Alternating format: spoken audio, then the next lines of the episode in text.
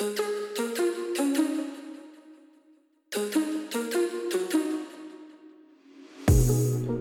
guys, it's Sean with Nurse Dose. So, just some housekeeping before we get started with this episode. My website's currently down because I'm trying to find a new host for it that is not super expensive. The uh, URL will remain the same, but until then, you can still listen to my podcast on Spotify, iTunes, and my Buzzsprout site, nursedose.buzzsprout.com. Uh, I also wanted to give a couple of shout outs uh, first one I want to give out is to one of my coworkers, Enrique, for uh, recommending this podcast on Reddit, which has uh, really helped with people actually finding my podcast. And um, second, I wanted to shout out uh, a CVICU nurse who contacted me through my website.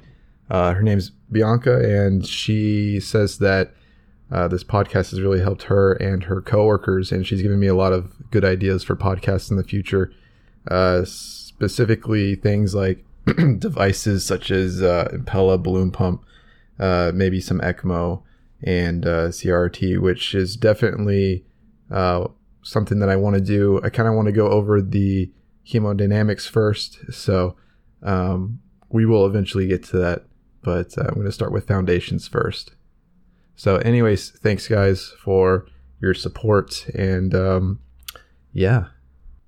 So, with this episode, I wanted to start a series that's focusing on hemodynamic parameters. Um, I know hemodynamics is hard to fully understand, but I feel like if each value is broken down into bite sized chunks, um, it can be a little bit easier to comprehend. So, with this first episode of the series, I wanted to focus on one of my favorite values, and that is stroke volume. Stroke volume is the volume of blood that is pumped out of the left side of the heart with each heartbeat. Uh, the stroke volume measurement and variation in this measurement can help determine the fluid status of a critical or operative patient.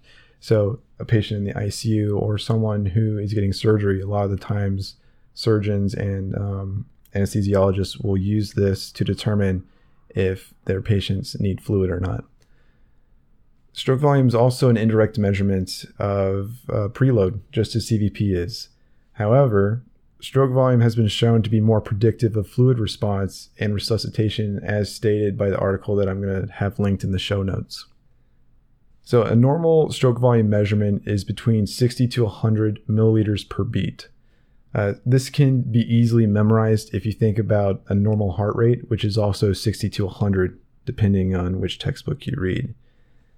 Uh, this measurement, just like cardiac index, can be normalized based on body surface area or BSA. A bigger person is inherently going to have a larger stroke volume than a smaller person, but just because a obese person's stroke volume is 70 milliliters per beat doesn't mean that the patient is normal volemic. This is why a measurement that we call stroke volume index is used.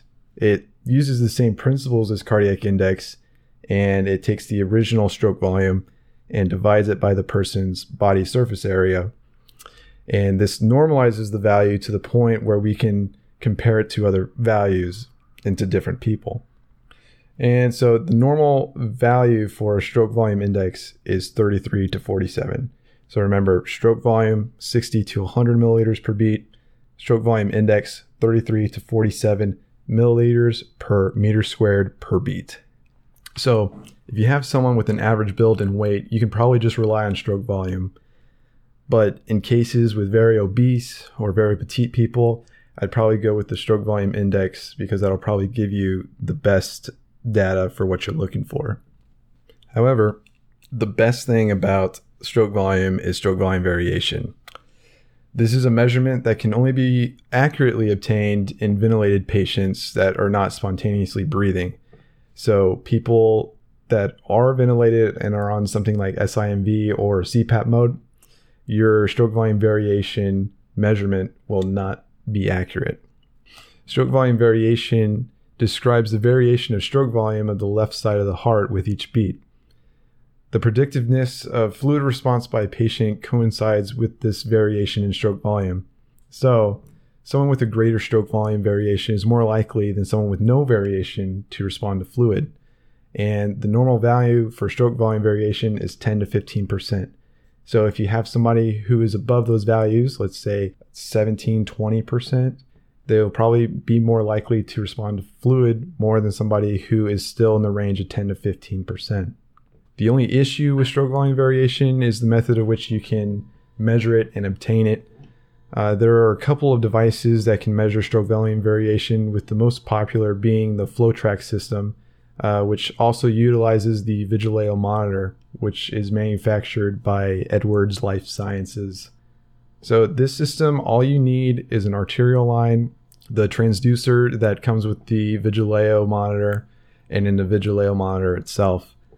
And with these accurately hooked up, you can um, measure stroke volume, stroke volume variation, stroke volume index, cardiac output, cardiac index, and systemic vascular resistance if you have a CVP that's being transduced as well. So the way the FloTrac works is this special transducer kind of analyzes the waveform of the arterial line to determine what the cardiac output is of the patient and then uses patient metrics in order to calculate the other parameters, such as stroke volume, stroke volume variation. In addition to the specialized equipment, the patient must be intubated, like was said before, and on assist control or some form of controlled ventilation, as tidal volume and respiratory rate must be consistent for the stroke volume variation measurement to be accurate. So, like I said before, they cannot be on SIMV, they cannot be on CPAP, and they must be at a very defined rate of tidal volume and uh, respiratory rate. Otherwise, there's too many factors that could change what the actual data actually is. So you cannot actually rely on that number.